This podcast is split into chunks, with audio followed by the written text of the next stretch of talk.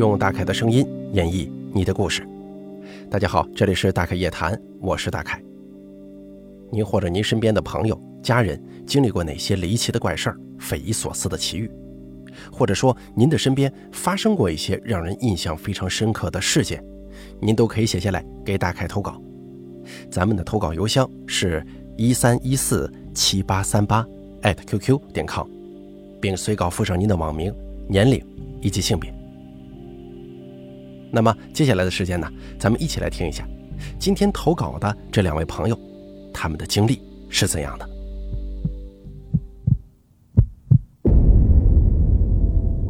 第一位投稿的朋友，他是这么说的：“他说，大凯你好，我听你节目已经有一年多了，非常喜欢你的故事风格，没那么多花哨，挺实在的一个主播。今天呢，我就跟你分享一下我自己的真实经历，希望能够为你提供一些素材。我叫大飞，东北人，大学毕业之后来到山东发展，几年后定居山东，现在在山东结婚并生子。”我跟老婆是一三年相识的，在一四年结婚，婚后就一直想要个孩子。老婆第一年就怀孕了，很激动，每天好吃好喝的养着胎，买了一堆关于孩子的东西，跟着胎教书学习呀，每个月吃什么呀，怎么运动啊。可是好景不长，两个月孕检的时候，通过 B 超，本该长出来的胎心胎芽没有如期而至，医院宣布孩子没能成型。没办法，选择了流产。次年有了第二胎，才发现几天就因为蹲了一下自动滑胎了。有了前两次的经验，我们开始求助医院，看看是不是我们两个人出现了什么问题呀？可是检查之后，各项指标都显示没问题。医院就建议我们吃一些补的中药，还有西药一大堆。半年后，老婆又怀孕了，这次我们特别小心。工作也辞了，就专心在家养胎，定期去做检查，生怕再出现问题。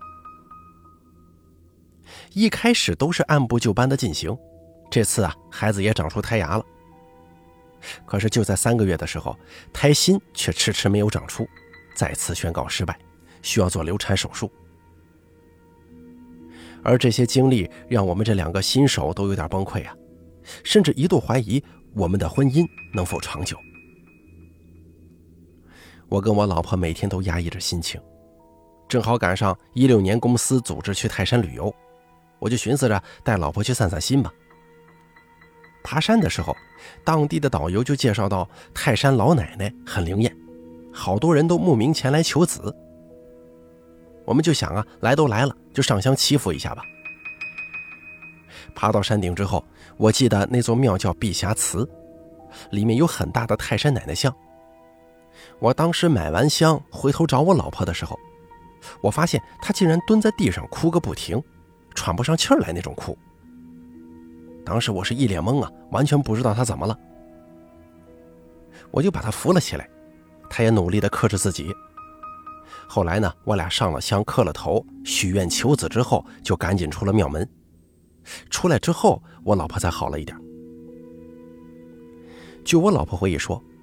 她自打进了庙之后，就感觉很悲伤，就是想哭，控制不住的想哭。她是努力控制，才没有哭出声来的。我们都觉得不可思议啊，因为我并没有这种感觉。后来呢，我俩就归结于老婆精神压力过大所导致的，这个事儿也就过去了。从泰山回来之后两个月，老婆又怀孕，这次我们更是加倍小心，中药就没停过。好在这次有惊无险，最后怀胎十月生了个闺女。在全家人皆大欢喜的同时，我也想起了在泰山求子的愿。家里的长辈都说，孩子三岁之前呢要去泰山还愿，感谢老奶奶一下。由于工作原因，我一直拖到一九年才抽空跟老婆特意去了一趟泰山还愿。我们当时啊是夜里爬的山，人很多。整天晚上，老婆也没什么异样。第二天天亮的时候，我们才达到山顶。到碧霞祠门外的时候，我老婆就控制不住的流眼泪，越往里走越控制不住。我扶着她，心里直打鼓，不知道这是怎么回事。还是跟上次一样，老婆控制着大哭的冲动，强忍着一起还了愿。我们都不太明白这是发生了什么，为什么我老婆两次进了庙里都有强烈的想放声大哭的冲动？回来后，我们特意做了实验，去了几个当地的庙，我老婆是一点反应也没有。我们上网了解了一下泰山老奶奶的事儿，也没发现什么有价值的东西。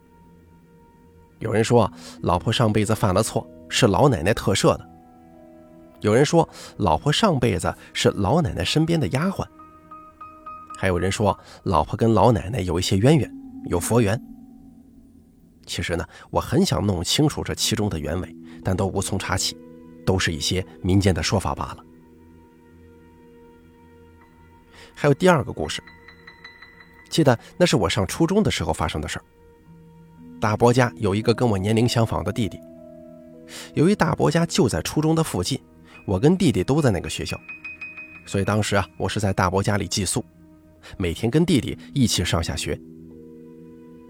事情就发生在某一天晚上放学回来，吃完饭以后，我在屋里泡脚，当时泡了一会儿，水有点凉。我就叫我弟弟帮我加一点热水。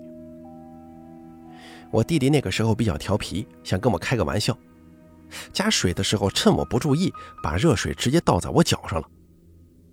我记得当时整个脚面都红肿起来了，有个很大的水泡。在这儿我要说一下当时大伯家房子的格局。这是个平房，一共有三个卧室，南、中、北各一个，还有一个长长的走廊。北卧室靠着房子的最北边，跟中卧室中间还隔着一个厨房，挺远的。我跟弟弟夏天就睡在北卧室，比较凉快；冬天怕冷，我俩就睡在中卧室。当时正好是冬天，房子里面烧炉子取暖，中卧室比较暖和，北卧室比较冷。有过烫伤经历的朋友都知道，烫伤以后皮肤表面越热越感觉疼。当时我在中卧室，脚疼的怎么也睡不着，就拿着被子去北卧室睡。由于北卧室气温比较低，脚放在被子外头就不怎么疼了。也记不清当时是几点钟，应该是半夜。我正睡得迷迷糊糊的时候，突然听到卧室里一声响动，很大，我一下就醒了。打开灯去查看，发现我们平时学习的桌子抽屉是开着的。那种木质的学习桌抽拉的那种抽屉，还不是开了一点儿，是直接开到底的。我当时挺害怕，就直接回到中卧室去睡了。这里要说一下，当时的房间比较小，除了床之外就是那张学习桌，能占的地方比较有限。如果我当时抱着被子去的时候，抽屉就是打开的，我是很难通过的。现在回想，抽屉也不可能是开着的。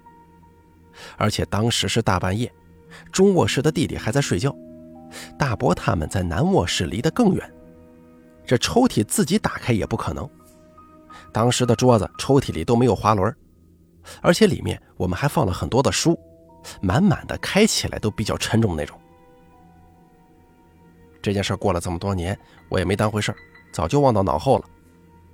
最近听了你的故事，感觉我那时候的这个经历也挺诡异的。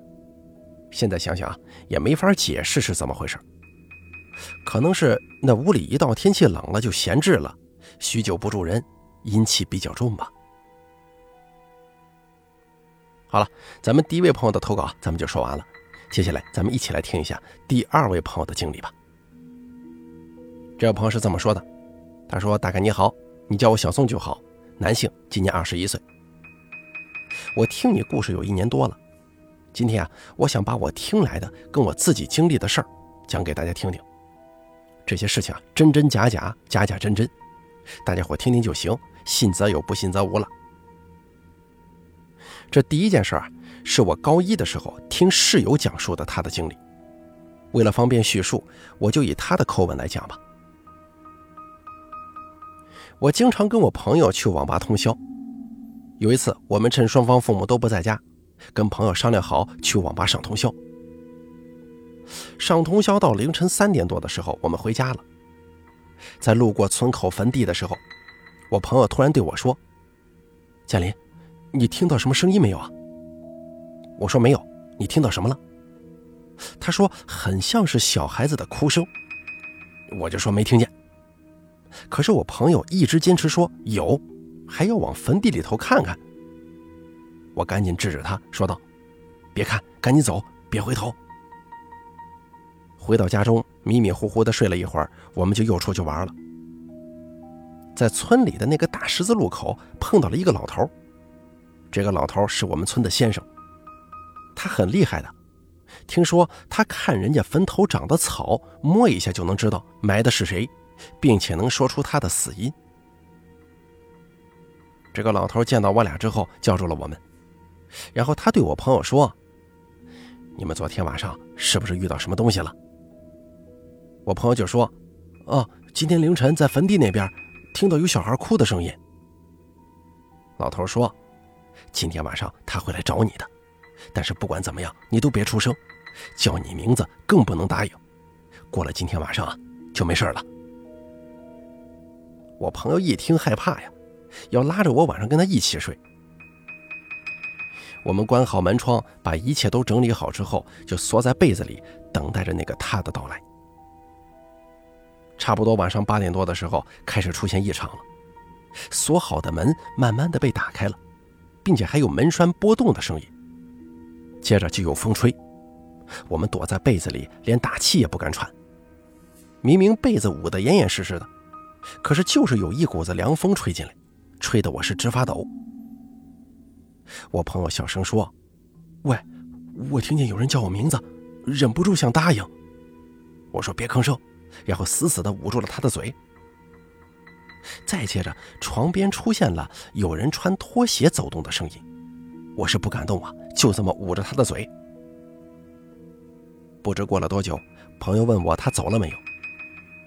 我掀开被子一条缝，往窗户看去，只见一张惨白的脸贴在窗玻璃上，正盯着我看呢。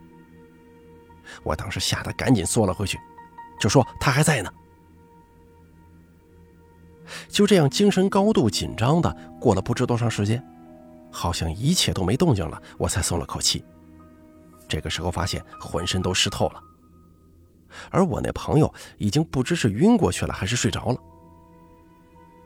就这样，到了第二天早上，我们又在十字路口碰到那个老头了。他说：“你们去坟地看看，如果发现一只黄鼠狼，就把它打跑，然后就没事了。”我们当时就去了坟地，看见果然有一只站着的黄鼠狼。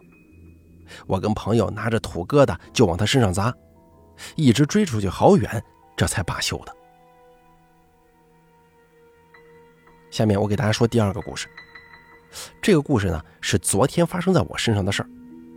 我接种了疫苗，晚上有点发烧，凌晨一点多被烧醒了，很是难受。我迷迷糊糊的撑到三点钟，终于受不了了，穿上衣服就出学校去医院了。我去的医院是圣院。此时的我已经烧得有些神志不清了，迷迷糊糊的，基本上没知觉，已经感觉不到冷热了。我一个人走在大路上，也没觉得害怕。换做平常，我早就疑神疑鬼了。然后我想起一个说法，就是晚上走夜路要走路中间，不要走路两边，因为路边阴气重，可能会有不可描述的东西出现。反正我就这么迷迷糊糊的走到医院。我也是第一次来这个医院，很大一个环形建筑，在里头绕了二十多分钟，愣是没找到发热门诊。整个医院可以说是非常冷清，跟我去过的大部分医院都不一样。有的医院虽然是晚上，但是有值夜班的，可是我发现这个医院好像没有值夜班的。我最后是进入了门诊楼的大厅，门诊楼的大门是红外开关的。就是我到门口之后会自动打开，然后我就进去了，然后门又关上了。这里头很黑，我不知道为啥不开灯，想要省电吗？门关了之后，它又自动打开了，我以为是有人进来了，就没在意。可是这个门呢，一共开开关关三次，也没看见有一个人进来。我这会儿不禁有些后怕，但是我当时不知道哪里来的勇气。我竟然选择继续往里走，看看有没有人在值班。接着我就觉得有东西摸了一下我的腿，我瞬间清醒了。这会儿不敢动，也不敢扭头。我大声咳嗽了一下，这种感觉消失了。可是恍惚之间，我好像听到有人说话。我往旁边看去，哎，是有个人，是值班的门卫。我就问他发热门诊在哪儿，我怎么找不到呢？他告诉我说，从这里出去，一直往左走就到了。不得不说，这医院真的很大，再加上是晚上，方向感不强，我竟然走丢了。我走在路上，隐隐约约地看到了一个模模糊糊的人影，他往我这边走，然后就有一阵冷风吹了过来。这好端端的怎么会突然有风啊？而且只有那一下。我觉得不太对劲，就往地上吐了口口水。因为当时是没有一点风的，突然一阵风又让我一阵机灵。最后，我终于在医院的角落里找到了发热门诊，可遗憾的是没有人。我前前后后、屋内屋外找了一遍，愣是没发现值班的医生，并且我还大声喊了几句：“有人吗？”可是没人应。我一间一间的开门，看看是不是有值班医生在睡觉，但是我又害怕会看到什么不该看见的东西。最后我在里面待了几十分钟，就回学校了，也没看成医生，还是今天中午去校外的诊所拿了一点药。这次的医院经历，我总感觉很怪呀。那么大一个医院，我没看到一个医生，觉得很离谱。然后还有两个不知是真是假的怪事儿，也不知道是我烧的出现幻觉了，还是真遇到了什么。现在回想一下，那个凌晨的经历，好像就是一场梦，像是在做梦，但是我确实是真真切切的出现在了医院。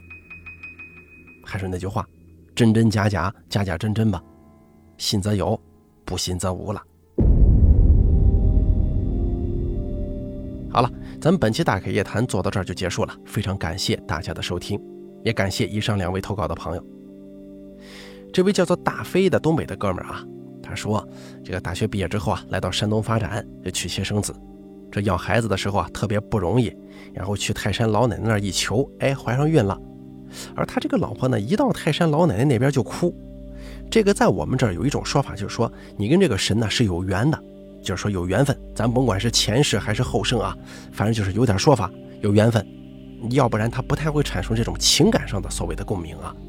并且呢，去一求孩子得着了，并且这孩子呢，在我们这儿也有一个叫法，叫庙里求来的孩子，这个是必须要还愿的。这个不还愿呢，据说是啊，孩子会老生病，一定要做这个还愿的事儿，毕竟是求的嘛。应了之后，可千万不能忘记还愿。应该他老婆是跟这个泰山老奶奶是有缘分的，在我们泰安，我是泰安人嘛，山东泰安人，在我们当地啊，泰山老奶奶的地位是十分尊崇的啊，相当厉害。我们这儿基本上没出现过什么大的灾难呐，或者说大的一些恶劣的自然天气啊，我们这儿很多人都说都是泰山老奶奶保着，并且泰山老奶奶在我们这儿地位特别尊崇。怎么说呢？应该是你媳妇儿跟老奶奶有缘分吧，应该是怎么说吧。咱们第二位投稿的这个朋友啊，他说的自己的这个事儿，我觉得你太敏感了吧？不至于。你想，首先啊，你发烧难受，你自己凌晨上医院了，你上医院不说，你这个医院你也不了解，进去迷路啊，或者说找不到这个对应的科室，这个挺正常的。再者就是人发烧的时候本来就有容易忽冷忽热，身上麻噜噜的，你可能就觉得有人摸你了。再或者说是烧的这个头晕眼花的，看到一些什么其他光影，哎，什么凉风了，这个都很正常，这个也绝对不会有什么问题的。我觉得就是你太过敏感，想多了，然后一有点风吹草动就往那方面想，这个我个人认为应该是你发烧出现了一些正常反应，被你误解了，仅此而已了。好了，咱们本次大凯夜谈就做到这里了，感谢您的收听。如果您也想给大凯投稿，诉说您的恐怖经历的话呢，请记住以下三个投稿方式：第一，关注大凯的微信公众账号“大凯说”，发送聊天信息给我；第二，加大凯的 QQ 投稿群四群五四六七六八六八四，把你想说的发送给群主就可以了。还有第三种投稿方式，把您的稿件发送到邮箱一三一四七八三八艾特 QQ 点 com 即可。我在这儿等着您的投稿。